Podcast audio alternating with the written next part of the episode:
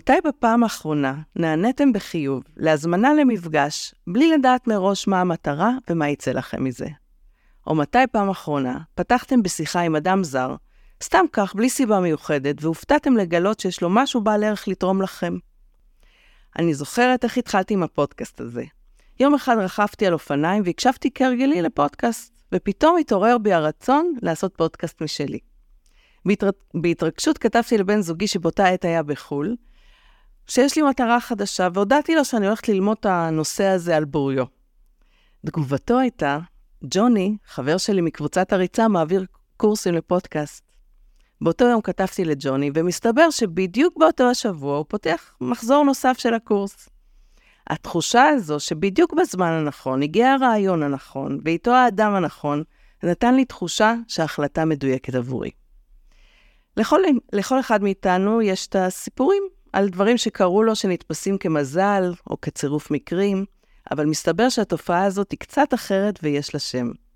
serendipity, או בעברית תגלית אגב, היא תגלית שיש בה אלמנט של מזל, שנעשית לכאורה שלא בכוונה, כאשר אדם מחפש דבר אחר. האורחת שלי היום בפרק 45 היא אסנת מירון, שהיא חוקרת חדשנות ו serendipity, והיא אחת האורחות המבוקשות בפודקאסטים שעוסקים בנושאים של צמיחה והתפתחות אישית. אני מתכוונת לשוחח איתה על serendipity מנקודת המבט העסקית דווקא, אבל נראה לאן השיחה תיקח אותנו. למי שעוד לא מכיר, שמי שרית אמיתי ואני מאמנת עסקית. אני מזמינה לליברה אנשים מצליחים מתחומי ידע מגוונים, לדבר על נושא שיקר לליבי, איזון בין קריירה מצליחה לרווחה אישית. על הדרך, כולנו זוכים להקשיב לסיפורי חיים של אנשים מרתקים. אם מצאתם ערך בפרק הזה, אנא שתפו אנשים נוספים על מנת שיוכלו גם הם להתערם. מוזיקה ומתחילים.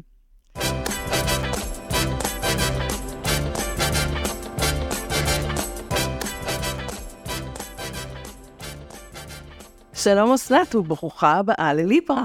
ברוכה נמצאת, תודה שהזמנת אותי. אה, איזה כיף שמצאנו זמן בסוף וזה הסתייע. אה, ובאמת, שמעתי אותך לאחרונה. מזמן אני עוקבת אחרייך, ככה מהפודקאסט הראשון שעשיתי עם שירלי, אה, יובל יאיר, שגם היא התארחה פה, שירלי המקסימה. מתי זה היה? לפני שנה בערך? דצמבר 21. דצמבר 21? וואי, איך הזמן עובר כשנהנים. אז אנחנו כבר שנה, שנה וחצי. וחצי. ומאז זה כמו ששיימת לי, נתת שם לתופעה ש... שהיא הלך הרוח שלי. ומאז, נכון שעד אז, כמו שאני אומרת, היה לי את ההלך רוח הזה, אבל מאז זה הפך להיות אסטרטגיה. זאת אומרת, הבנתי שאפשר לקחת את זה צעד אחד קדימה וממש להשתמש בזה כחלק מארגז הכלים,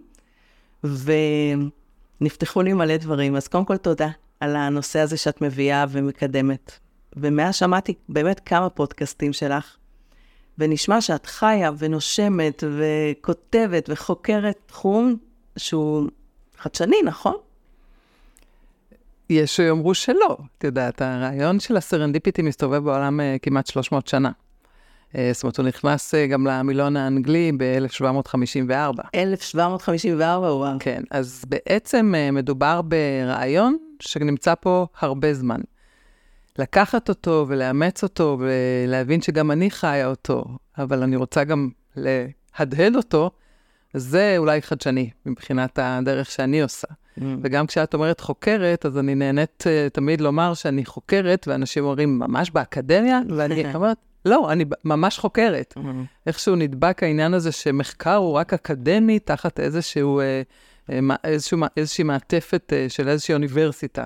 אני חוקרת לכל דבר, כי זה מה שאני עושה עם הרעיון הזה, ולכן אני חושבת שהחדשנות זה אולי הדרך שבה אני מביאה את זה לעולם, ופחות הרעיון עצמו, שבאמת תמיד היה כאן. Mm, מקסים. אז את עושה, קודם כל, אני מסכימה איתך לגבי החוקרת.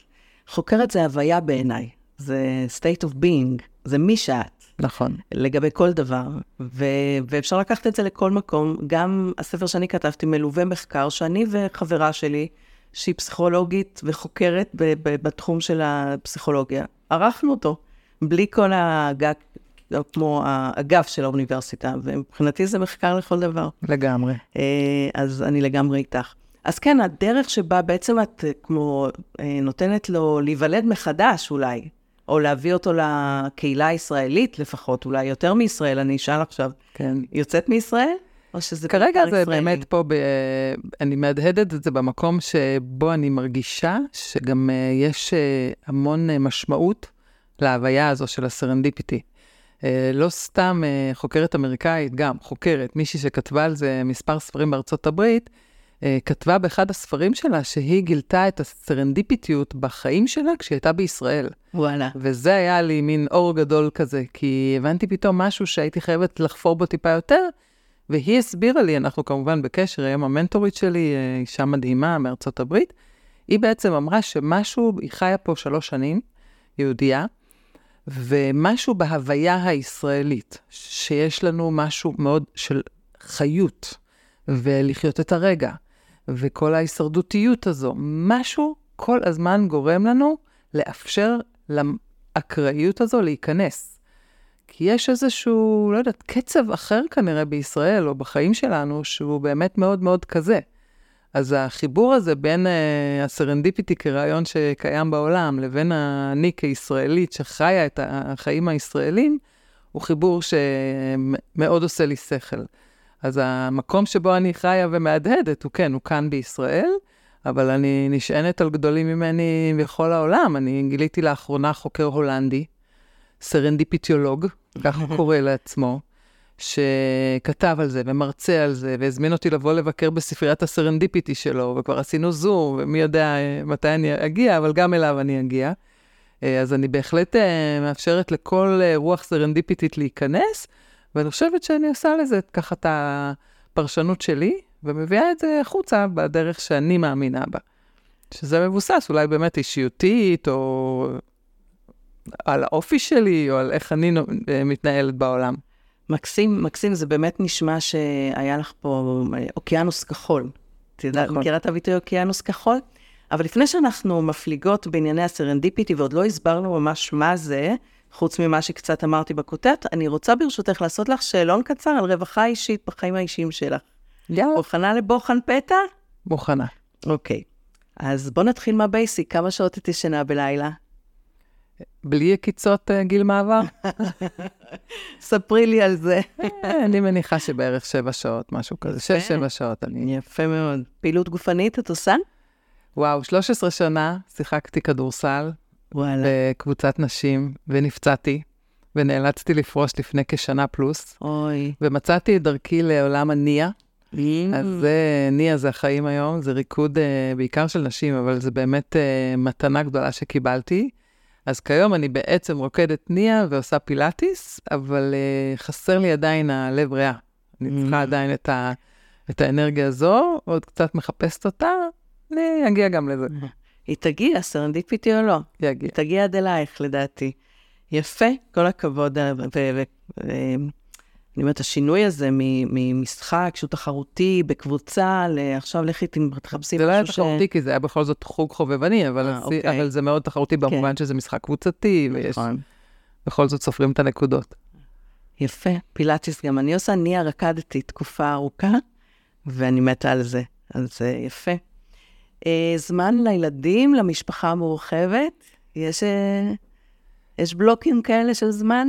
Mm, זה לא בבלוקים. לא בבלוקים. אני, הכל אצלי מסונטז, הכל אצלי הוא מין, אה, הכל בתוך הכל. אני במהלך היום יכולה לעסוק בעבודה, כתיבה, שיחה עם הבת, ואין אין שעות ביומן. לעתים אני לוקחת אותם, בשבת הקרובה אני נוסעת עם הבת, אחת הבנות שלי, לשבת ראשון, לכנרת. Mm, אז לעתים אני מפנה זמן שהוא בלוק, אבל זה גם לכבוד זה שהיא סיימה עכשיו אה, איזושהי תקופה, איזשהו פרק בחיים, והחלטנו לעשות איזו גיחה קטנה. באופן אה, שגרתי, ילדים גדולים, יש לי שתי בנות בנות 21, יש לי בן בן 25. תאומות? כן, זה לא בדיוק ה- הגיל שהם מחכים אה, שתפ, שתפני להם זמן, כן? אני צריכה בעיקר שהם יפנו לי זמן. הכל עניין של, את יודעת, של אמונה. אני חושבת ש... שזה הדדי. אני גם משתדלת לצאת עם הבנות שלי מדי פעם, לככה לבילוי רק שלנו, וזה... כן, אני... אז את אומרת, את מוצאת לזה זמן בלי שזה יהיה מתוכנן ביומן, זה בעצם מה שאת אומרת לי. לפעמים הם אה, באמת אומרים, בואי נקבע, בואי נקבע, זה כזה, אם הן רוצות אה, תשומת לב אה, קצת יותר רחבה. אבל הילדים, באמת, הם נמצאים אצלי בגוף כל היום וכל הלילה, אני ממש חיה אותם, זה לא משהו שאני צריכה להפריד או... אוקיי. מעולה. זה נשמע שזה עובד. שלם. לא מושלם, שלם. נכון, לא אמרתי מושלם, שלם. שלם. מעולה. חברים, יוצא לך לפגוש? חברות זה החיים. חברות זה החיים. יש uh, את הכמה בייסיק הכי הכי, uh, ואחת שהיא ממש uh, הקבועה לשיחות הבוקר uh, שלה בדרך לעבודה. Uh, ויש יש כל מיני מעגלים, אני מחוברת לכמה מעגלים חברתיים, אבל בעיקר את יודעת, החברות הקרובות, שזה השותפות לנסיעות, טיולים, מחשבות, נייה, הכל ביחד. אני רואה את החיוך על פנייך, אז אני רואה כמה אושר זה מסב לך. ואם כבר דיברנו על עבודה, את גם עובדת בעצם, חוץ מהסרנדיפיטי, יש לך uh, משרה, בחירה במעוז, נכון? רוצה להגיד על זה כמה מילים? אז קודם כל, אני בעיקר עובדת בארגון מעוז, והסרנדיפיטי ככה גלש לחיי uh, תוך כדי תנועה. ארגון מעוז זה uh, ארגון חברתי, זו עמותה שעוסקת במנהיגות במרחב החברתי-כלכלי של uh, מדינת ישראל. אנחנו מכשירים אנש, מנהיגים מקצועיים שהם בעמדות השפעה מאוד בכירים.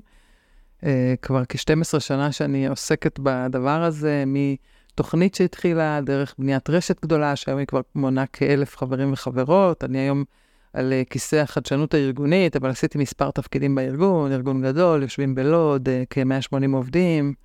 זה אירוע מאוד משמעותי בחיים שלי, הארגון הזה, אני חושבת שהוא משמעותי להרבה אנשים, לא רק לי, אני שמחה לראות כמה אנחנו מצליחים להניע הרבה דברים טובים. אה, גם בתקופות מאוד מאתגרות, כי אנחנו עוסקים במנהיגות מאוד מגוונת, אה, גם מבחינת הקשת הפוליטית, החברתית, הפריפריה, מרכז אה, וכולי. ואני ממציאה את עצמי מחדש בתוך הארגון כל פעם, אז אני עדיין שם, וזה אחד הדברים החשובים בחיי, הארגון הזה. איזה יופי. נשמע שבאמת הערך של התרומה החברתית ושל לקדם נושאים חשובים זה משהו שככה יקר לליבך. שגם הסרנדיפיטי יושב על אותו מקום, לא? נכון. כנראה שהמנוע שלי הוא כזה, אה, פחות מנוע של כסף, אה, אפרופו אה, דברים שאת עוסקת בהם. היה לי, הייתה לי התנסות בעולם העסקי.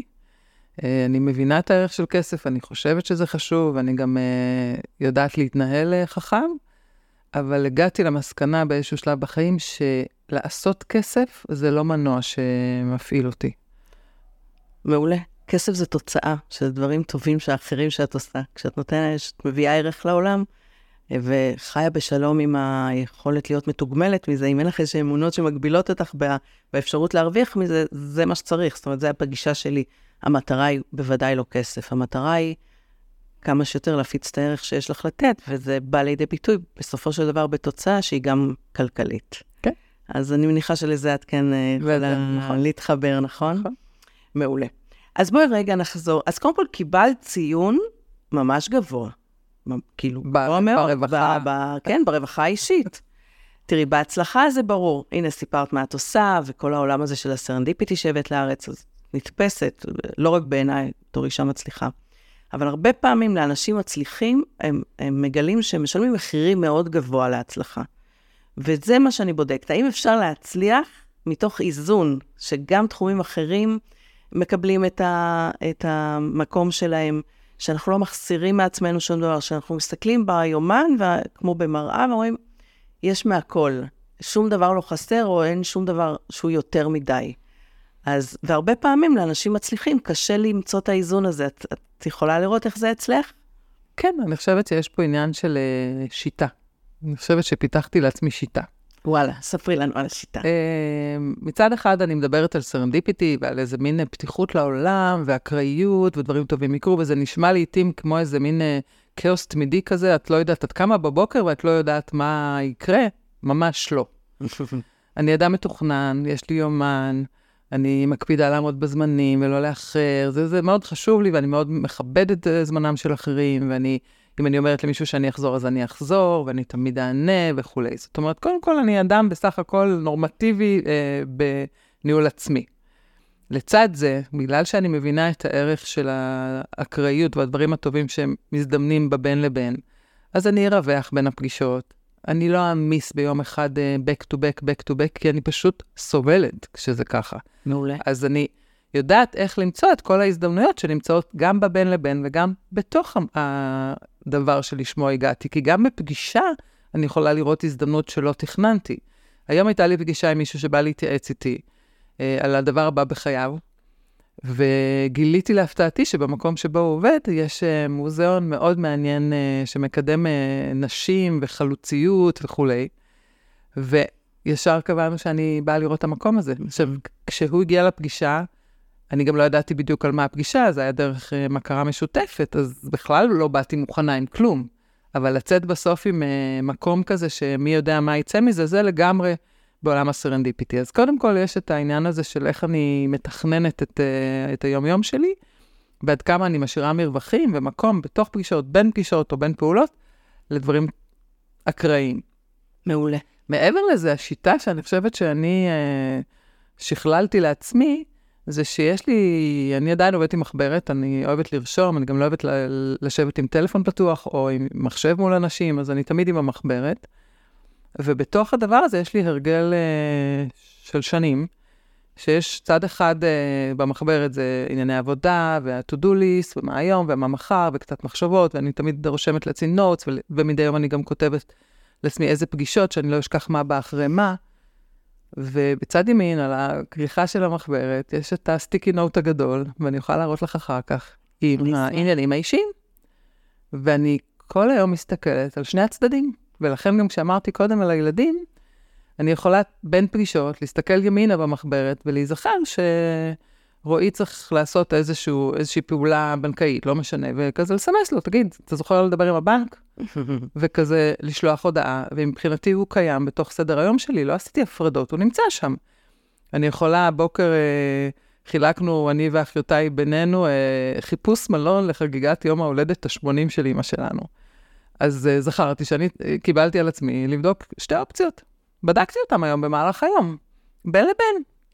סימסתי למישהו מאיזה מלון ועוד איזה, בדקתי את זה תוך כדי. זאת אומרת, החיים האישיים שזורים בסדר היום, זה גם נותן איזושהי אתנחתא. את יוצאת מפגישה, את רגע צריכה זה, את מרימה טלפון הביתה, רואה מה קורה, או אחד okay. אוקיי. הילדים, אז אין לי איזושהי הפרדה שגורמת לזה, פשוט כל הזמן אני משלבת. מקסים, כי הרבה פעמים תשמעי אנשים שמדברים על גבולות בין בית או משפחה לעבודה. ובעצם את אומרת, לא, להפך, בוא נשבור את הגבולות, נעשה בין לבין, נפעיל את זה אפילו על איזושהי מחברת שבשני הצדדים שלה זה השתקפות, הרי מחברת היא השתקפות, זה אומר שהם חשובים לך באותה מידה, העניינים האישיים והעבודה. לגמרי. זה ממש מופיע ברמה הוויזואלית אצלך. ושהם משתלבים זה בזה בלי שתצטרכי לעשות איזשהם גבולות ברורים או תכנון זמן נוקשה. בעבר דיברו על uh, Work-Life Balance, אבל אני כבר שנים יודעת שמדברים על Work-Life Integration, וזה נכון. מה שאני חיה. אני נכון. מרגישה שזה תמיד האינטגרציה הזו, מאז שהטכנולוגיה נכנסה, וגם בבית יש עבודה ובעבודה יש בית. וההפרדה היא כבר לא באמת. אז אני לא רואה פה איזה בלנס, אני באמת רואה זה, וגם יש תקופות, את יודעת, את יכולה להיות לקראת אירוע גדול, או איזשהו משהו משמעותי בעבודה, והילדים צריכים לקבל את זה שאת לפני האירוע הגדול נכון. הזה לא זמינה. וזה נכון. בסדר, ואת לא מתעסקת עכשיו בלחפש uh, בתי מלון. מצד שני, בימים כתיקונם, את יכולה גם ליום שלם להיות uh, באיזשהו עניין אישי, ותוך כדי לתקתק גם עבודה.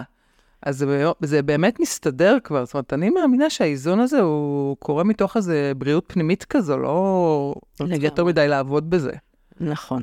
אצלך זה יושב ממש טוב, באופן שנראה שזה בא באופן טבעי, שלא היית צריכה לעבוד בשביל שזה יקרה. זה, זה פשוט, נכון? זה נשמע שמתוך החיים זה קרה. מתוך הערנות שלך, מתוך הרצון שלך לרווח כדי לא לסבול, כשזה גב אל גב, ואיכשהו לקחת את זה. אבל יש אנשים שזה ממש אישו עבורם. הנושא הזה של להצליח לשמור על הרווחה האישית בתוך עולם תובעני של עבודה. אז אני חושבת שאת נותנת פה השראה, ממש, אה, לא, לך זה אולי בא ככה, אבל המודל הזה שנתת עם המחברת, עם שני הצדדים, עם ה... לא לנסות כל כך קשה לשמור על גבולות, אלא להפך דווקא, לשבור את הגבולות, זה משהו שיכול מאוד אה, לדבר להרבה מאוד אנשים. אז כבר תודה, כבר הרווחנו. ואני רוצה לשאול אותך, אנחנו רוצות להסביר רגע מה זה סרנדיפיטי, כי אני רק אמרתי, מה שהעתקתי מוויקיפדיה, הוספתי בעצמי את המילה לכאורה, לא יודעת אם שמת לב, אבל אני נדלקתי על תגלית הגב בעברית. מה את אומרת על זה? אני שמחה שנדלקתי, אני דווקא פחות. באמת? אה, אני אגיד קודם כל, האקדמיה ללשון אה, ניסתה בעבר, אני גם אה, פגשתי מישהי שהייתה בדיונים כאלה בעבר, כשניסו לתרגם את המילה הזו. מי שהציע בעבר מילה עברית לרעיון של הסרנדיפיטי זה פרופסור יובל נאמן, הוא היה מדען, פוליטיקאי, והוא חשב על המילה אתינות, א', ת', י', נ', ו', ת', מהמילה אתון. אוקיי. חיפשנו אתונות, מצאנו מלוכה. סיפורו אוקיי. של שאול המלך, שיצא לחפש אתונות ומצא מלוכה. אז מן הסתם הוא ראה בזה סיפור של אקראיות, הוא יצא למשהו אחד וחזר עם משהו בעל ערך, כי בסרנדיפיטי חייב להיות משהו בעל ערך, חיובי. אה, אבל יש גם כאלו, שחולקים האם זה סיפור של סרנדיפיטי או לא, אז לא ניכנס לעומק של הסיפור, אבל לכאורה זה, זו הייתה יכולה להיות המילה בעברית, היא לא תפסה, למרות שעדיין יש ערך בוויקיפדיה. ולשמחתי, ויכול להיות שאפילו קצת בזכותי, כי עוררתי את השוק למילה כן. הזו, באפריל האחרון, 23, אה, אה, האקדמיה ללשון יצאה שוב עם שורה של אה, מילים חדשות, ויצאו עם תגלית אגב. ואני החזקתי את עצמי ואמרתי, אוף, אין פה את החיוביות. סרנדיפיטי זו מילה שהמשמעות שלה זה גילוי מקרי של משהו טוב, משהו בעל ערך, והוא גם לא ואני אפילו עוד יותר אוהבת את מי שאומר מדעי, מדעי האקראיות לגילויים טובים, שיש פה איזה faculty, יש איזה משהו, כי סרנדיפיטי זה איזשהו תהליך. אבל תגלית. זה לא? זה לא חיובי? לא. זה קודם לא... כל, תגלית, אגב, יכולה להיות... לא אגב, עזבי, המילה תגלית... תגלית יכולה להיות גם שלילית. אם, אם עכשיו, בשיחה בינינו, אני אספר לך שאיזה מכר ששתינו מכירות, אמו נפטרה הבוקר, ואת תגידי, וואו, לא, לא, לא ידעתי, זו תגלית שכרגע נוצרה בינינו באגב, כי לא באת לשמוע אף בשורה, וזה לא סרנדיפיטי. כן, זאת אומרת, זה לא מדייק מספיק את המילה העמוקה, מה גם שסרנדיפ זה היה השם הקודם של סרילנקה, זה שם של מקום. זה כמו להגיד גרמניות על משהו שהוא גרמני. Mm. למה לתרגם מילה שקרויה על שם מקום? על שם אגדה על אותו מקום. אז נכון שכשיש פה רעיון, אז רוצים את הרעיון לתרגם, ואני שמחה שהם התעסקו בזה. אני אומרת, אוף, אם הייתי יכולה להיות זבוב על הקיר בדיון של האקדמיה ללשון. באמת חבל שלא הזמינו אותך, נכון. נראה לי, את הבן אדם הכי מתאים להיות... אמרה לי מישהי שהייתה בדיונים בעבר, שהייתה שם, אה, עלתה גם המילה הפצעה. הפצעה, אוי. כאילו הפציע איזה משהו מפתיע, אבל אמרתי, אוי, טוב שזה לא נכנס. ואני לגמרי נשארת עם הסרנדיפיטי. אני מציגה בסדנאות שאני מעבירה את הרעיון הזה, את התרגום, את העתינות, את הכל. אני, אני נותנת כבוד למנסים לתרגם, אבל אני לגמרי נשארת עם הסרנדיפיטי. אני חושבת שזו מילה מהממת, היא מופיעה בכל כך הרבה מופעים בעולם. שלא נדבר על זה שכבר יש שבע נשים שקעקעו את המילה הזו בארץ. שאני יודעת, בטח יש יותר. גם לך יש קעקוע? בקרוב. אוקיי. אז אה, אני יודעת, כאילו, שאני אני רואה את זה כי שולחים לי תמונות מכל העולם. חנויות, שם של יין, שם של לק, שם של פארק, שם של אה, WeWork כזה ב Serendipity Labs. המון המון המון מופעים למילה שיש בה קסם. אז למה לתרגם אותה? אף שפה לא תרגמה את המילה הזו, ככל שאני יודעת. ניסיתי אוקיי. אוקיי. לשאול בגרמניה, בכל מיני מקומות, אומרים סרנדיפיטי. אה, סבבה, אני סתם חובבת את השפה העברית, אבל אני לגמרי שכנעת אותי, שזה סרנדיפיטי זה, זה יותר מדויק, ויש לזה איזשהו עומק באמת ש, של שנים רבות שאי אפשר אה, לתרגם אותו. יש דברים שאי אפשר לתרגם. נכון, נכון. נכון, יש הרבה מילים, אגב, שאי אפשר לתרגם. זה... אוקיי, אז בואי, בואי נעשה הבחנה בין מזל, צירוף מקרים וסרנדיפיטי. אז אני... אני יודעת שאת חוזרת על זה בכל פודקאסט, אבל זה חשוב לא, אני... למי שלא מכיר את הנושא. אז קודם כל, אה, אני, אני אתחיל עם צירוף מקרים, כי את אה, דיברת משהו על, אה, בדוגמה שאת נתת, על איך, כשאמרת לבן הזוג שלך שאת רוצה לעשות פודקאסט, ובדיוק יש מישהו איתו ש... ש... שאיתו בקבוצת ריצה שעושה, שעושה קורס כזה. שעושה קורס, בדיוק. זה צירוף מקרים. אה, זה לא סרנדיפיטי? לא. אוקיי. אוקיי. צירוף מקרים זה, אני אומרת, זה הסימנים של אלוהים להגיד, את בדרך הנכונה. נכון. אז כשאת רוצה לעשות פודקאסט ומזדמנת ההזדמנות האקראית הזו, שבמקרה זה, זה קודם כל צירוף של מקרים. את רוצה לעשות פודקאסט, ואיתו יש מישהו בזה. זה ש... כמו שקרל יונג הגדיר, צירוף מקרים, זה שני אירועים שיש ביניהם קשר משמעי, פודקאסט פודקאסט, שמתרחשים בעת ובעונה אחת. את חושבת על פודקאסט והוא מכיר מישהו שמעביר קורס. כרגע זו נקודה בזמן. עוד לא קרה כלום. נכון, אבל אני התייחסתי לזה בעוד מימד, שזה נתן לי כמו סימן משמיים. זה כן. לכן זה מבחינתי אז, הסרנדיפיטי. לכ- אז לכן צירופי המקרים, למי שחי סרנדיפיטי עמוק, צירופי המקרים אלה הסימנים שאת בדרך הנכונה, בדיוק. ואז הפרואקטיביות שלך ללכת לקורס, להרים לו טלפון, זה כבר האירוע הטוב שקורה מתוך הצירוף מקרים. נכון. ולכן צירוף מקרים הוא קודם כל נקודה בזמן לעומת סרנדיפיטי, שזה תהליך. אוקיי. אז כבר יש לך הבחנה אחת, שבסרנדיפיטי יש אלמנט קודם כל של עמדה סקרנית, חקירה, רצון. את, את חושבת על זה שאת רוצה לעשות פודקאסט. זאת אומרת, את כבר בתנועה פנימית של משהו שצריך להתקיים. ואז יש את הטריגר, את הפודקאסט שהקשבת והחלטת, או מישהו שדיבר על זה. משהו שגרם לך להגיד, אוקיי, אני רוצה גם." לעשות את זה, יש טריגר, יש הזדמנות, ויש עוד חבר שעושה קורס, ואז באה הפרואקטיביות. זה שאת הלכת לקורס, קנית מכשירי הקלטה, כל דבר שעשית, זה כבר הדבר הפרואקטיבי שיצר בסוף משהו בעל ערך. אז זה לכאורה תהליך מלא וזה, אבל זה יכול להיות גם מה שתיארתי קודם, שפגשתי אדם לפגישה היום, ואז הוא דיבר על מוזיאון, ואני עושה את האקט של לקבוע איתו ולהגיע לשם. ולכן סרנדיפיטי זה תמיד, הגילויים האלה, הם תמיד יש בהם איזשהו תהליך. אוקיי. לעומת צירוף מקרים. עכשיו, מזל זה עולם ומלואו. מזל, אה, יש את המזל שניתן להשפיע עליו, ויש את המזל שלא ניתן להשפיע עליו, ושם אנחנו מבלבלים. כי כשאני אומר, מזל עיוור, אגב, גם בספרות, זה מזל שאין לי, לי שום יכולת לעשות איתו כלום, כמו איפה נולדתי. כן. ואז את יכולה להגיד, איזה, איזה מזל יש לך שנולדת בירושלים, לכזו משפחה, ושהגעת לגובה הזה, ויש לך שתי אחיות. וואלה, נהדר, אחלה מזל, אבל אין לי שום יכולת להשפיע על זה. כן. מזל טהור, זה גם מזל שאני לא יכולה להשפיע עליו.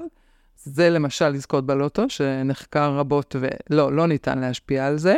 אוקיי. או להגיד שאת אה, אה, נוסעת אה, בחורף לאנשהו והשמש זרחה כל השבוע. ואת אומרת, "בוא'נה, נסענו לברלין, איזה מזל היה לנו. אוקיי. יכולת לדבר הרבה עם uh, גורמי, גרמי שמיים, זה לא בטוח היה עוזר. את אומרת, היה לנו מזל. וזה נהדר, זאת אומרת, זה משהו שהוא לא בהשפעתך, ואת חיה בתחושה של uh, מזליסטיות.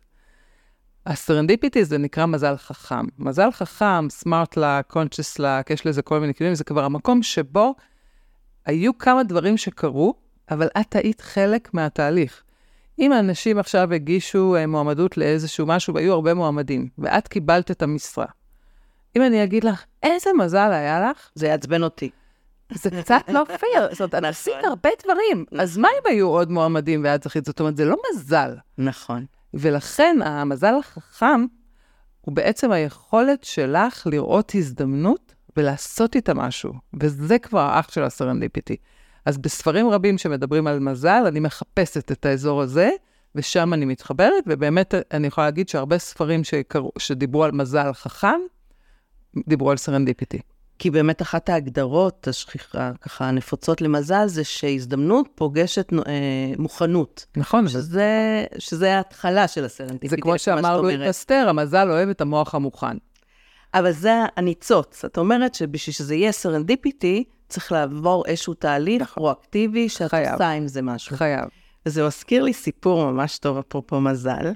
בקורס מאמנים, אני זוכרת שישבתי במפגש הראשון, ושורת המאמנים שליוו אותנו כסטודנטים, אה, ישבו מאחורה. ואני זוכרת שהסתכלתי ואמרתי, בקורס הבא, במחזור הבא, אני יושבת שם. ולא מהסיבות הנכונות. נורא רציתי איזשהו משכורת בסיס, להיות שכירה, כי פחדתי מהמקום הזה של להיות עצמאית, אז אמרתי, ואז אמרתי, טוב, אני צריכה להצטיין בקורס בשביל להגיע להיות.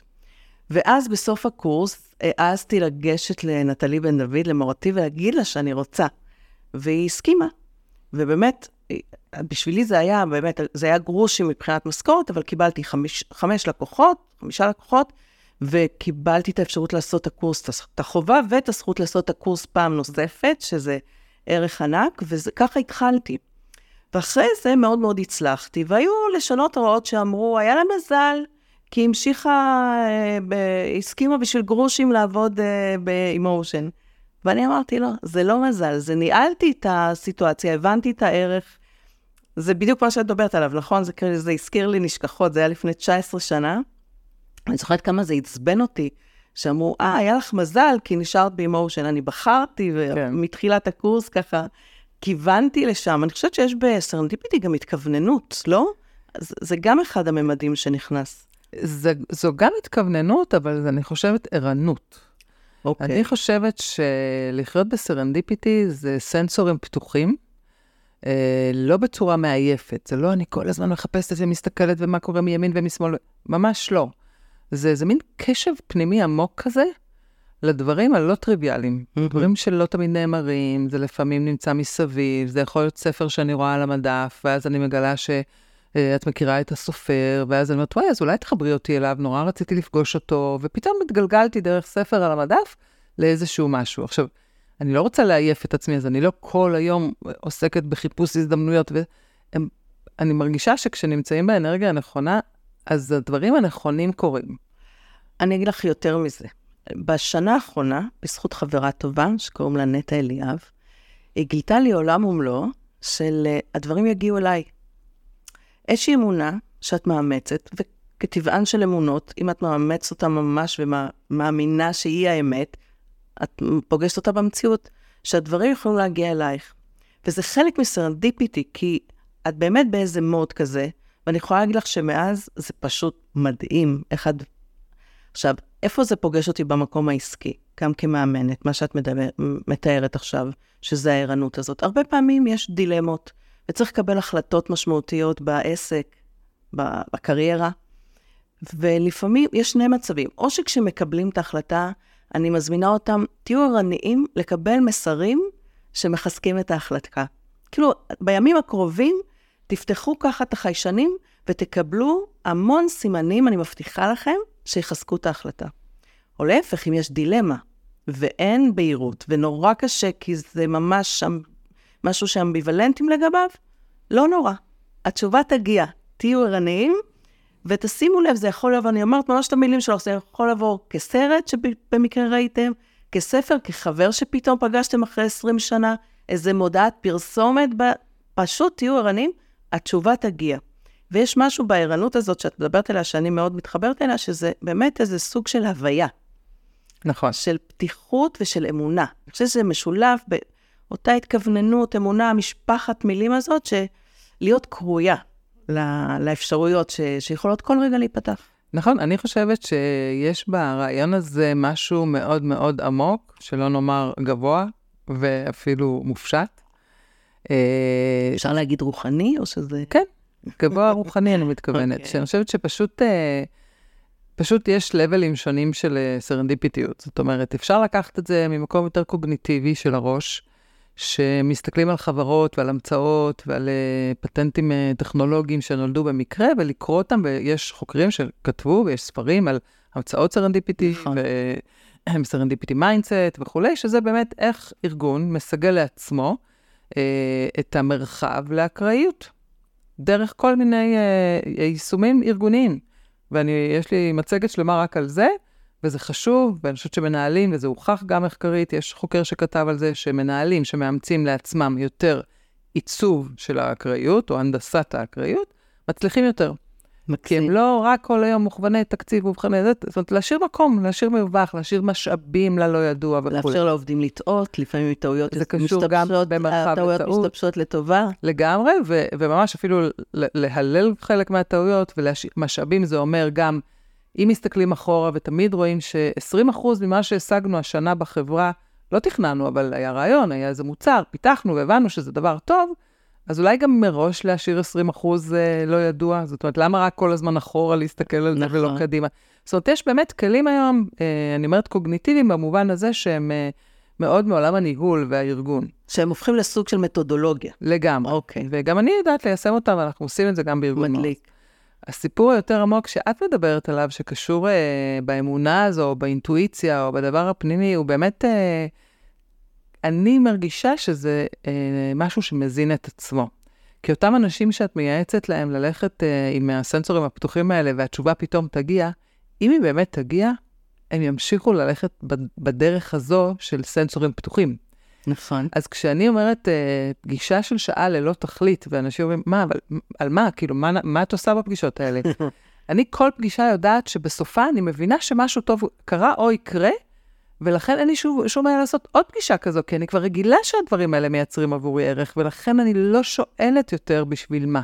זה כבר מנוע פנימי שעובד. מי שזה חדש לו וזה מוזר לו, אז צריך אה, יותר חיזוקים. אז, אה, אז את תלכי לפגישה, ואת תחכי לראות מה טוב יצא, ורק אחרי זה תסכים לעוד פגישה כזו. עכשיו שוב, סרנדיפיטי וסנסורים פתוחים זה לא רק אנשים, זה לא רק פגישות, נכון. זה לא רק ה... טוב שאת אומרת את זה. זה כמו שציינתי את הספר על המדף שיכולתי אה, להתעניין בו, אה, קורס שפתאום גיליתי שמתקיים ואני נרשמת בזכות איזו אמירה שנאמרה ואני פתחתי ככה אוזן, רגע, רגע, מה, מה זה הקורס הזה? אממ, מתי זה נפתח? טראח. או כנסים, ימי עיון, הקשבה לפודקאסטים, כל דבר כזה יכול להוליד משהו שלא תכננו. עכשיו, על הסרנדיפיטי נאמר, וגם נכתב, שסרנדיפיטי ממעלה שנייה, זה אותם גילויים אקראיים שאת מגלה בתוכך, וואו. לא בחוץ. כי בחוץ ההזדמנויות, ואז הנה הזמנת, והנה יצא משהו וכולי. בתוכי להפתיע את עצמי, זה הרבה פעמים מתוך השראה, מתוך הבנה. אה, יש אפילו, אה, כתבו על זה אפילו בארץ, אה, קנטורוביץ' כתב פעם ספר על הפילוסופיה של המדע, ויש אה, ספר מהאמבה עד איינשטיין, ששם כבר כתוב על סרנדיפיטי לפני המון המון שנים בישראל. Yeah, כן. אז הוא כתב למשל על אה, סרנדיפיטי פנימי, שזה ממש כמו אה, תאים שנפגשים בתוך המוח. שזה ממש, אבל גם לזה הוא אז הזכיר כל מיני תנאים שצריכים כדי שזה יקרה. טוב, כאלה יש לי מלא. אני כותבת פוסטים על כל מיני אז זה קורה המון, בדיוק, אבל זה משהו שהוא יותר ככה כן. ממעלה שנייה, ואני חושבת שמה שלאחרונה אה, אימצתי, זה ציטוט של אה, מישהו שהיה, ג'וי איטו קוראים לו, הוא היה, הוא ניהל את מעבדת MIT, ב, אה, מעבדת החדשנות של MIT בבוסטון, והוא אמר Compass over Maps, מצפן על פני מפות. הוא ממש אמר, כאילו, כש, כשבאים בראש של חדשנות, שיהיה לך מצפן, שיהיה לך כיוון. לא שביל, לא דרך, לא בדיוק מקסים. את ה... את צריכה לדעת את הכיוון, ולכן כשאני רוצה לקדם איזשהו רעיון, הדרך יכולה להיות מפתיעה. זה לא שהרעיון לא קיים בתוכי. נכון. פשוט אני לא יודעת איך אני אגיע אליו. אני אומרת, אוקיי, אני, אני אומרת את זה הרבה פעמים לאנשים שמחפשים אה, עבודה או זוגיות. בסדר, יש כיוון, את בדרך, את לא יודעת מה הדרך, את לא יודעת, אז תלכי, תנסי, תחווי נכון. את, את הכיוון.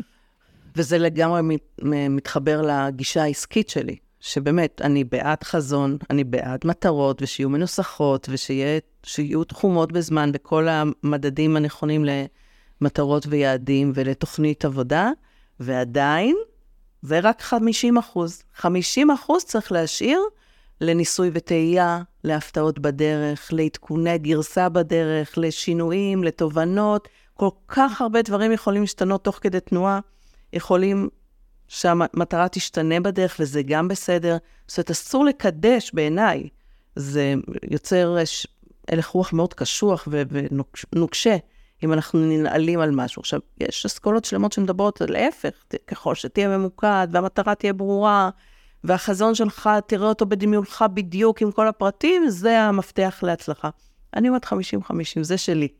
מעניין, את יודעת, אני, אני זיהיתי שגברים הם יותר כמו שאת תיארת, במובן של חידוד המטרות ויעדים, ו... ונשים דווקא יש בהן משהו שהוא קצת אולי מעולם המלקטות. אוקיי, אני, יש כיוון, יש דרך, אבל אני עוד לא בטוחה מהי, ואולי ימינה, שמאלה, נראה.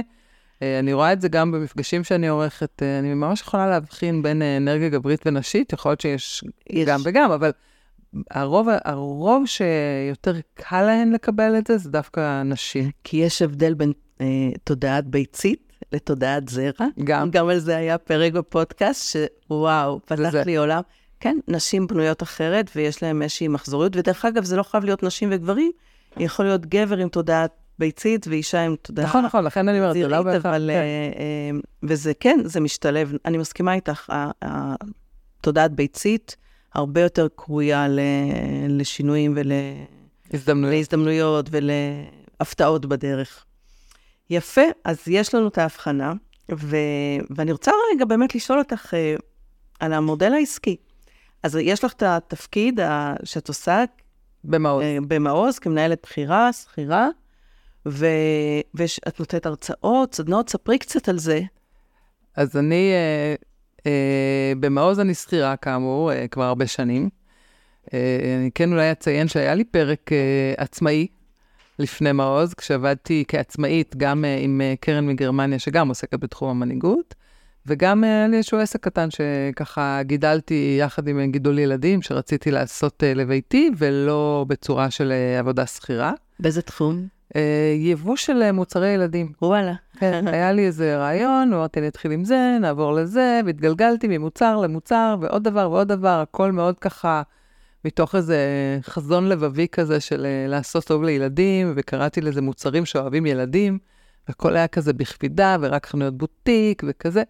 באיזשהו שלב זה גם גדל מדי, וזה היה לי too much אפילו, אבל, וזה אפילו הצליח. אבל אני, בתוך העולם הזה של העצמאות, מה שהיה לי חשוב אז, כשגידלתי ילדים קטנים, זה יותר להיות אה, אדון לעצמי, או גברת לעצמי, אנחנו נשים, ופחות אה, עניין השכר, או ה, אה, כמה יוצא לי מזה. אבל כן למדתי כבר אז שהמנוע שמניע אותי הוא לא העוד כסף. זה לא אני אביא עוד מוצר, אני אעשה עוד כסף. אני מעדיפה לשהות במוצר אחד טוב ולהפיץ אותו בצורה הטובה ביותר, ואולי להרוויח פחות כרגע, מאשר לרוץ על המוצר הבא, שאפשר אולי לעשות לו scale מטורף. אוקיי. וזה משהו שככה למדתי, וכשהגעתי לעולם המנהיגות ולמעוז, לאורך, הש- אחרי כמה שנים של עצמאות כזו, והבחירה להיות שוב שכירה, היא הייתה בחירה מודעת, אחרי שחוויתי את עולם העצמאות, ו... והבנתי שזה הדבר הנכון לי, זאת אומרת שיש איזה בית אחד, צוות, ארגון, אה, עם כל המשתמע מזה.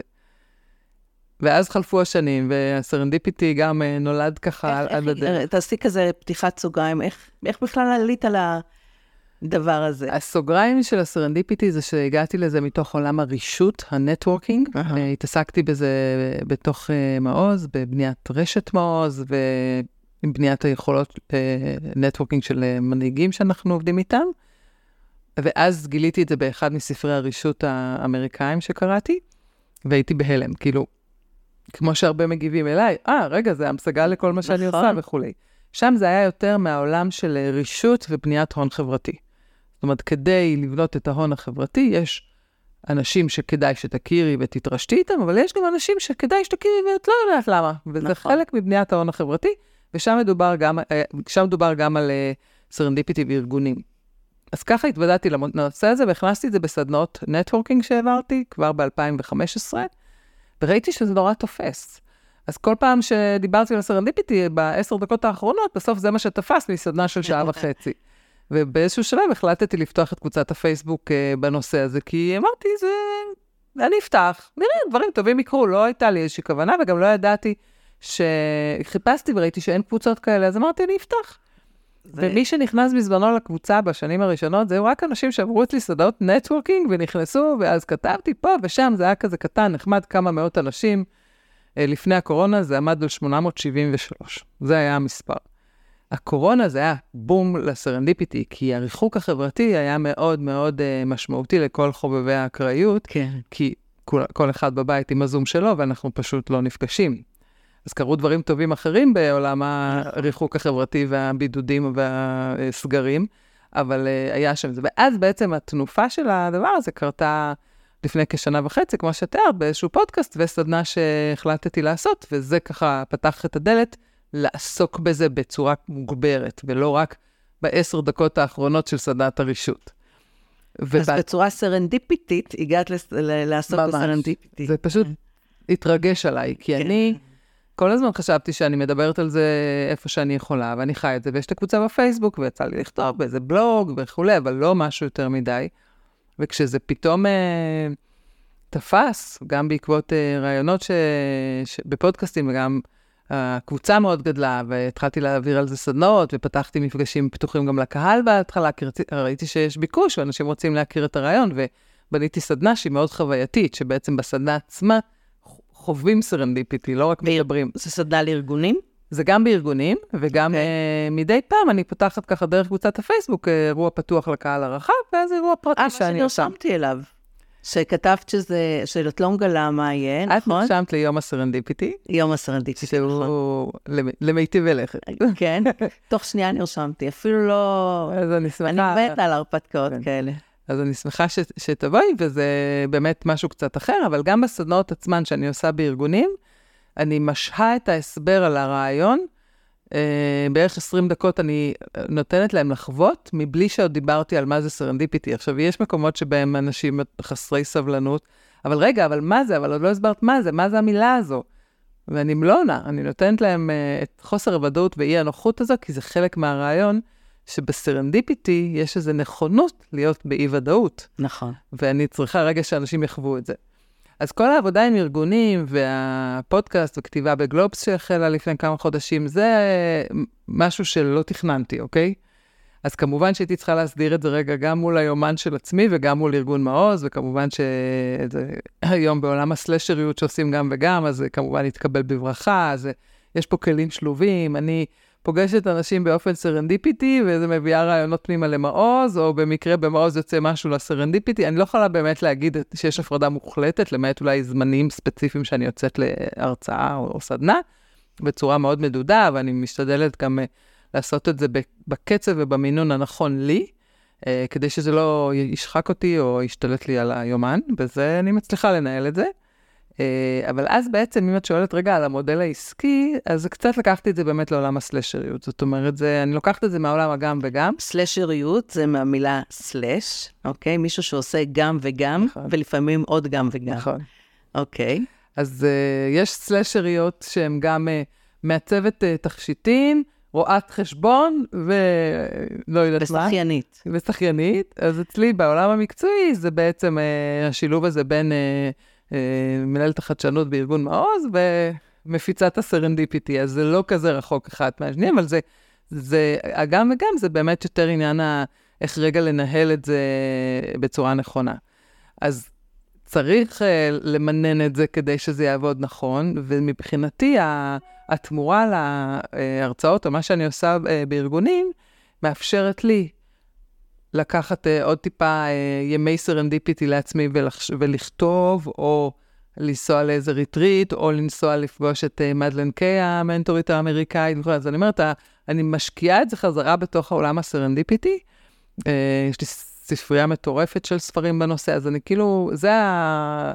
החישוב שלי. זאת אומרת, אם אני מכניסה עוד uh, משהו מהדבר הזה, זה מושקע בתוך הדבר הזה, ו... mm. ואולי קצת יותר ברווחה כלכלית, אבל זה לא הסיפור. זאת אומרת, הסיפור הוא יותר ה- לעשות את זה ולהפיץ את זה ולראות שאנשים לוקחים את זה.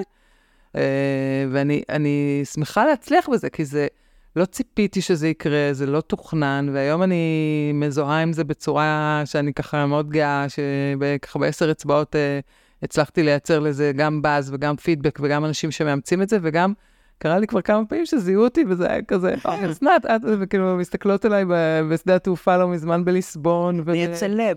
כן, מין uh, סלב למביני דבר, כן, בואי נכניס את זה לפרופורציה, אבל זה נורא נחמד, כי אני עובדת קשה בשביל שאנשים יאמצו את הרעיון הזה. אז את יודעת, קודם כל, מעבר לזה ש, שאת מהדהדת את הרעיון של הסרנדיפיטי, שהוא בעיניי מקסים, את מהדהדת פה עוד רעיון למאזינים שלנו, שהרבה פעמים אה, יש להם כל מיני חלומות להפוך תחביב למקצוע, או לקחת רעיון ולקדם אותו, ולא לא רוצים לעזוב את העבודה הקבועה, כי הם לא סובלים שם, כי הם נהנים שם, כי יש יציבות כלכלית, לא משנה, כל אחד מהשיקולים שלו, או כולם יחד. והנה איך אפשר בחיים לשלב בין משהו שהוא אה, איזושהי אה, שליחות כזאת, זה נשמע אצלך, איזשהו... calling. calling, אוקיי.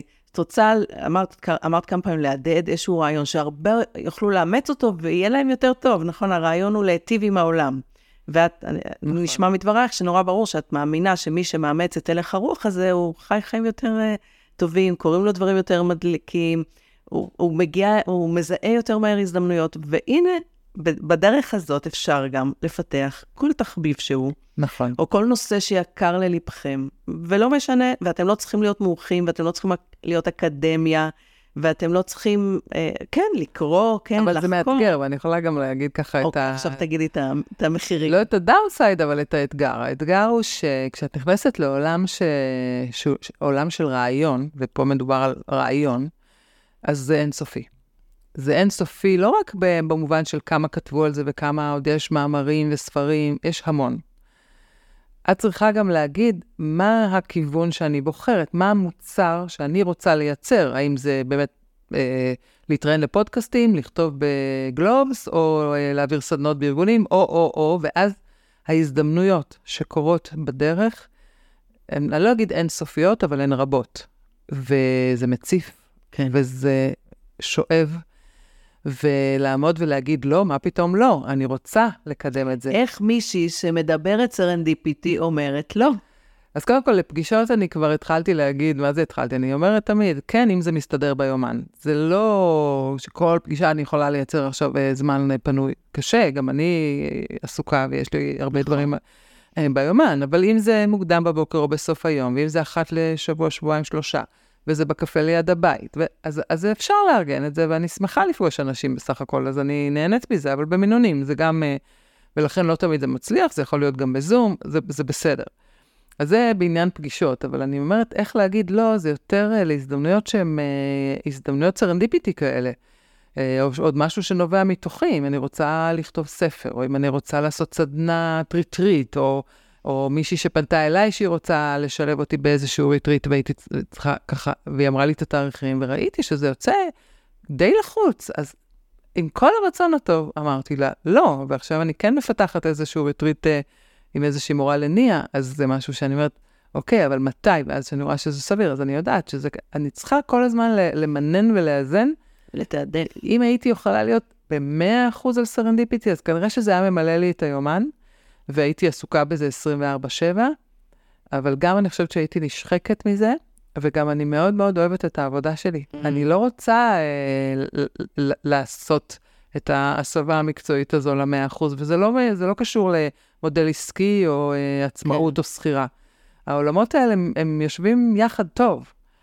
וכל עוד אני מרגישה ערך uh, בארגון מעוז, ואני מביאה לשם משמעות, ואני נהנית להיות שם, והארגון הזה מאוד מאוד חשוב לי, אז אני רוצה להיות שם. אז הסרנדיפיטי כרגע זה באמת הסלאש, זה לא uh, במקום. אבל יש שם הרבה בחירה, זה כן. לא תמיד uh, לא קל. פשוט, כן, לשים ככה את הגבולות.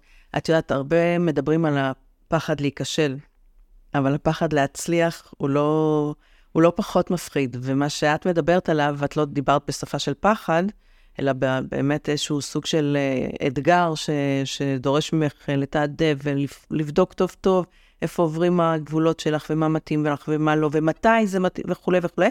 אבל הרבה פעמים יש הרבה אנשים שפוחדים מהצלחה. זאת אומרת, אני יכולה להגיד לך שאפילו אני, הספר שלי, בעזרת השם, יצא לאור בעוד חודשיים-שלושה, ואמרו לי כל מיני אנשים שקראו אותו שזה הולך להיות מטורף, ואני התאמנתי עם המאמנת שלי על ה... פתאום זה מפחיד. כי יש בזה אי-ודאות, לאן זה ייקח אותי, ומה יקרה לי. וואו, אני אז בעניין הזה הפוכה מהבחינה הזו, שזה סקרנות מטורפת. אני זה גם, ייקח אותך זה למקומות גם. נהדרים, ואני, לא, פשוט אני לא רואה את זה כפחד. אני אה, רואה את זה כחדווה מטורפת של יצירה, ואת תגיעי למקומות נפלאים, ואת רק, רק התחלת, ועוד יש לך מלא לאן להגיע. אני כאילו, באנרגיה הזו, אין לי פחד מהצלחה, אני לא יודעת ככה, הצלחה זה מן הסתם דבר יחסי, זאת אומרת, אה, האם בספר אה, אלף עותקים זה הצלחה, אלפיים? לא, כשאני מדברת על הצלחה, זה לא כל כך... אה, לא, אני יש אומרת כמו שמתי מדד. מה שאת? רוצה לעשות יותר דברים ממה שהזמן יכול לאפשר לך, אוקיי? זה למשל משהו שמלחיץ אותי, הצורך פתאום אה, לבחור ולהגיד לא לדברים, מה שאת מדברת עליו. ויש כל כך הרבה, ואמרו לי, את צריכה לעשות כאלה סדנאות, ואני אומרת לה, אתם מציפים אותי, תעזבו, תנו לי רגע להוציא את הספר ולראות מה יבוא, ואני יודעת שאני צריך להתמודד עם אה, לעשות סדרי עדיפויות, כי באמת אפשר לקחת את זה למלא מלא מלא כיוונים. אז פשוט אני מגדירה את זה אחרת, אני פשוט חושבת שיש פה עניין של תעדוף, ואני חושבת שיש פה איזה עניין של אה, לנוח, להגיד, אוקיי, אני עכשיו עסוקה רק בספר, יכול להיות שאני יכולה לעשות המון דברים. עכשיו אני עם הספר, זה הזמן של הספר. אני מסכימה שלי יש כרגע תחושה של אה, מתיחה לעוד כיוונים שאני מאוד רוצה אותם, ושם אני נמתחת, אה, אבל לא ממקום של פחד, אלא ממקום של איזושהי הצפה, איזשהו עומס, איזה...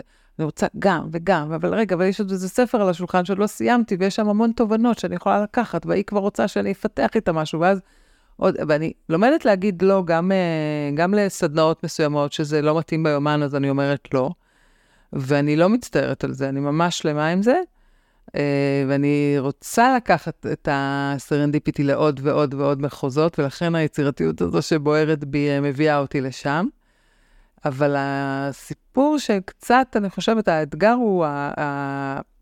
לא להגיד לא כמו ה... אה, לתעדף ולהגיד לא עכשיו, נכון. עכשיו הספר, אחר כך אולי... זה קצת מלחמה פנימית כזו, כי אנחנו נשים שיצירתיות, את יודעת, זה בוער בנו. את צודקת. קודם כל, את התגלגלת להצלחה הזאת, אני עושה ככה, לא רואים אה, אה, עם מירכאות, ואת עכשיו מנהלת את זה. אני מדברת על זה שאני במשך שנה וחצי כותבת ספר, וכל מה שיש לי בראש זה, תכיני את עצמך לאכזבה, כי כולם מדברים ספר ראשון, mm. אה, ובארץ קשה למכור ספרים, ובעידן הזה קוראים פחות, וכל מיני כאלה, ואני כאילו אומרת, אוקיי, להתאכזב אני יודעת, לנהל אכזבה אני יודעת, ופתאום קיבלתי פידבקים אחרים מקוראי הבטא שלי, ומיובל אברמוביץ' ומשגית האמת, וכאילו אנשים שמבינים uh, בקריאה, והעורכת שלי עפה, ואני אומרת, רגע, אני מוכנה בכלל לדבר הזה? עצרתי רגע, כי היא, כל כך מוכנה ל... את עושה את מה שאת אוהבת, זה בלב, זה ככה, זה, זה תחושה של שליחות באמת, ומה שיהיה, יהיה. כמו הדיפולט זה להתאכזב, ופתאום, סתם, אני משתפת כן. אותך במשהו שאת כבר נמצאת בו. שלא יכולת לתאר לעצמך שזה ככה. נכון, אז אני, אולי אני נמצאת משהו במקום הזה של הפצת הרעיון שלא יכולתי לצפות. מצד שני, אני מקשיבה לך uh, בעיניים בוהקות ומקנאות, כי החלום שלי הוא לכתוב ספר. והנה, לא סתם, גם ביום שישי האחרון אה, הייתי בהרצאה של מישהי שכתבה ספר וסיפרה על המסע שלה, והנה את מספרת, והנה הסימנים שבדרך. ואני אומרת, הנה, שתי נשים שפגשת תוך כמה ימים, את כנראה צריכה לכתוב את הספר, ואני צריכה להתכוונן לזה ולמצוא לזה את הזמן ואת המקום, ואני מסתכלת ואומרת, אוי, את ככה שנה וחצי לפניי בעניין הזה. אה, ואני חושבת שיש משהו קסום בלא לדעת גם אם זה יצליח או לא יצליח, כי יכול להיות שהצלחה היא לא, כמו שאמרתי, זאת אומרת, זה לא מספר העותקים או, לא יודעת, איזה ריוויו בעיתון או משהו כזה, הצלחה יכולה להיות אה, אה, הודעה שמישהו שולח לך שעשית משהו ששינה אותו, או ששינה את, את ההתנהלות שלו, את חייו. אני עכשיו חווה הצלחה לעיתים בתגובות שאני מקבלת על הפודקאסטים, ב... בצורה באמת, אני ככה אומרת, אוף, למה אני לא אוספת את כל הדבר הזה? אז תאספי. אז אני פה ושם שומרת. אה, אני אוספת אז אספתי כמה, אבל אני לא מספיק עושה את זה טוב, ואני חושבת שזה אה, משהו ש... ולא מתוך איזה ענווה או צניעות, זה פשוט אה, לא מספיקה לעשות גם את זה. אבל זה, זו הצלחה גם בשבילי. עכשיו, לפעמים אני שמה לעצמי עוד מדדים, כי נניח קבוצת הפייסבוק המקסימה הזו שנוצרה וגדלה, היא נושקת ל-5,000 חברים. ופתאום קלטתי את זה ואמרתי, וואלה, יש באוגוסט את יום הסרנדיפיטי, שאני באמת אה, חוגגת אותו השנה. ווואי, אני רוצה מתנת יום הולדת ליום סרנדיפיטי הזה, להגיע ל-5,000. אז פרסמתי פוסט אתמול של, יאללה, אנשים, תזמינו את האנשים המתאימים, לא סתם כל אחד. מדליק. ו- וזה איזה מין נקודה שכשאני אגיע ל-5,000 בקרוב, אז אני אחגוג את זה לעצמי במובן של, הנה, הצלחתי, יש 5,000 אנשים ואני גם רואה את אה, הנתונים בפייסבוק, אז את רואה engagement ואת רואה אנשים, והמון אנשים מאוד מאוד אה, נחשפים, זה נכון. מספרים מטורפים. אז אני אומרת, הנה, יש לך כבר מדדים שזה מצליח ושזה תופס, כי הרי אף אחד לא נמצא שם בכוח, נכנסים לקבוצה, אפשר לצאת, זה לא... אז אני, ההצלחה אצלי, כל מיני אה, נקודות. ברור, יש כמה, יש, לכל אחד יש את מדדי ההצלחה שלו, ולכל אחד בשבילו הצלחה זה משהו אחר, ואת צודקת מבחינתי, זה שזה... אני בכלל אמרתי, קודם כל אני כותבת לבנות שלי. מבחינתי זאת הצלחה, כאילו, אם הם יקראו ויאהבו, אני את שלי עשיתי. וקודם כל, ההצלחה בעיניי, המספר אחד זה התהליך שעברתי עם הכתיבה. זאת אומרת, כל ההתפתחות האישית, שאני פריקית של התפתחות אישית, דרך כל מיני תהליכים, ו- ולמדתי המון על uh, כתיבה ועל עריכה ועל שפה ועל כל כך הרבה דברים למדתי בדרך. זה כבר הצלחה. אם זה גם יימכר ויגע באנשים, והספר הוא גם מסע שאמור באמת לחולל שינוי בחיים של אנשים, אז בכלל, אה, ואני כבר, כבר מקוראי הבטא, זה חולל שינוי ואני ממש ממש נרגשת. אז נכון, אז אנחנו, קודם כל אנחנו לא, בזכות הסרנדיפיטי אולי, אם נחשוב ככה, לא, לא מפחדים מהצלחה.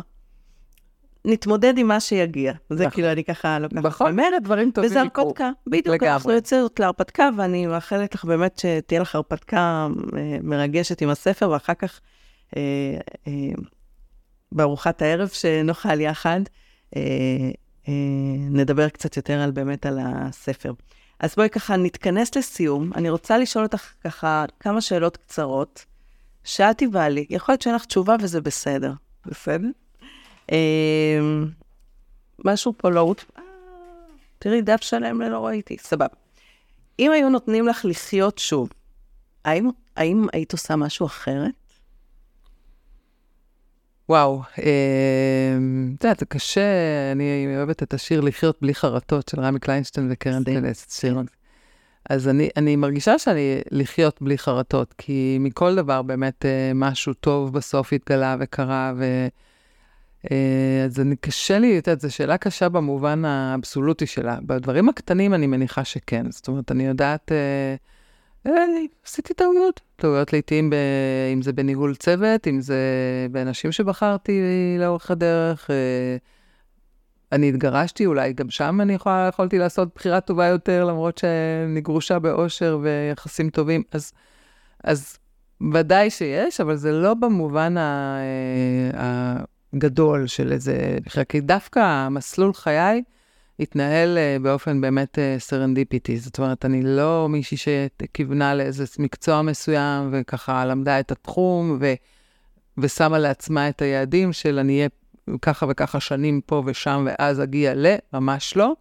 ההתגלגלות המקצועית שלי הייתה מאוד אקראית, מתואר ראשון במדעי הרוח לחדשות ערוץ 2, ערוץ בהקמה, מפיקה של עובדה, הקמה של, הר... של חדשות 10, הייתי בעולם התקשורת. לא, עולם שלם שלא למדתי אותו ולא תכננתי והתמקצעתי בו, ואז פתאום להיזרק לעולם העצמאות, ואז לעולם המנהיגות, ואת אומרת, איך, מה, מי תכנן את המסלול הזה? אלוהים. הנה, אז... אוקיי, ובאמת השאלה השנייה זה, זה אם יש איזו הצעה שלא נענית לה ואת מצטערת על כך. זה קשה לי להאמין קשה? כן, כי... כן, כי קודם כל אני מאוד מסורה במקומות שאני נמצאת, אני all in. והרבה פעמים אנשים אומרים, כאילו, גם בתפקידים קודמים, בטח מציעים לך הצעות, בטח... ממש לא.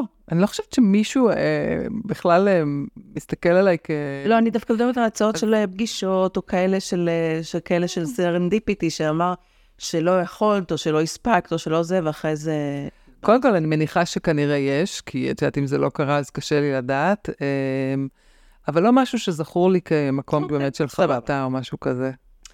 מה היית אומרת היום לאסנת בת ה-15? איזה טיפ לדרך היית נותנת לה? וואו, אמ... אני חושבת שכבר אז, אה, 15 זה הצופיקניקיות, זה היה מדריכה, רשג"דית וזה, אני חושבת שכבר אז אה, ידעתי מצד אחד לעמוד על שלי, ומצד שני גם לתת אה, להזדמנויות שלא תכננתי לקרות.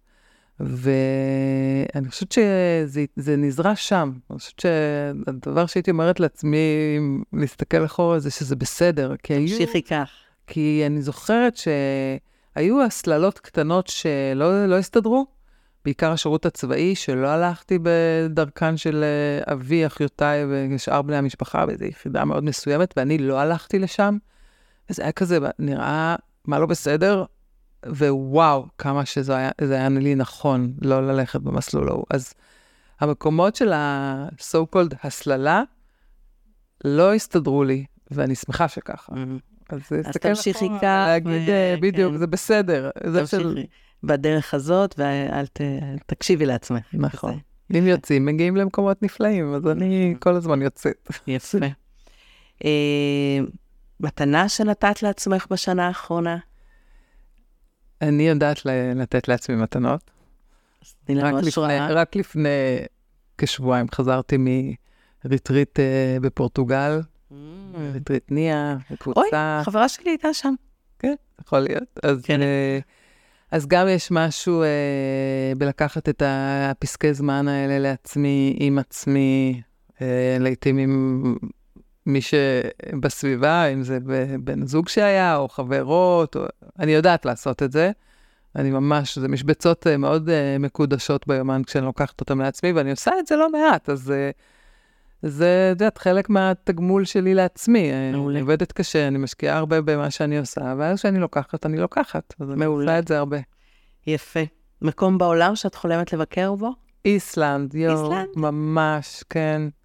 זה, היו לי שני חלומות הרבה שנים, יפן ואיסלנד, ואת יפן הגשמתי Mm. בגיל 50, ואיסלנד נשאר אה, ככה כיעד אה, שיושב לי בראש, ואני מחכה לאדם הנכון ולזמן הנכון. זה עוד לא... יגיע, אמרנו, יגיע אלייך. לגמרי. ומה החלום שלך, שאלה אחרונה?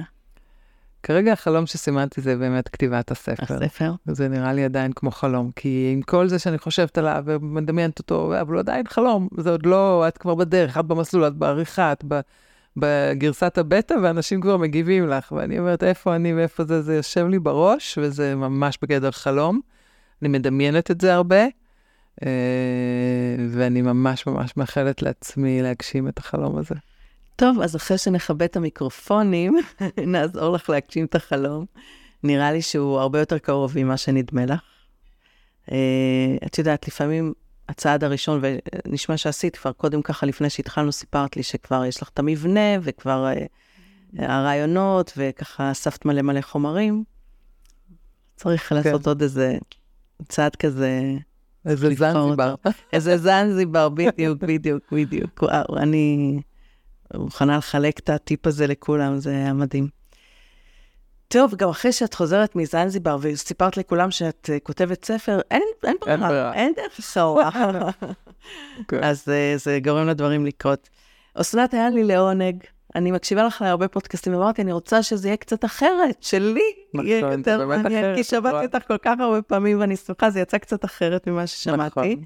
אז uh, ממש תודה שהגעת ושפינית זמן, וששמחת על האקראיות של המפגש בינינו, שלא התכוננו קודם. נכון, קפצנו שתינו למים. לגמרי, לגמרי, אני מקווה שהמאזינים אה, שמו לב לזה שזו הייתה שיחה, זו הייתה שיחה אה, אחרת, זורמת, ותביא אותנו למקומות טובים. אמן, אמן. תודה רבה ובהצלחה עם הספר ובכלל.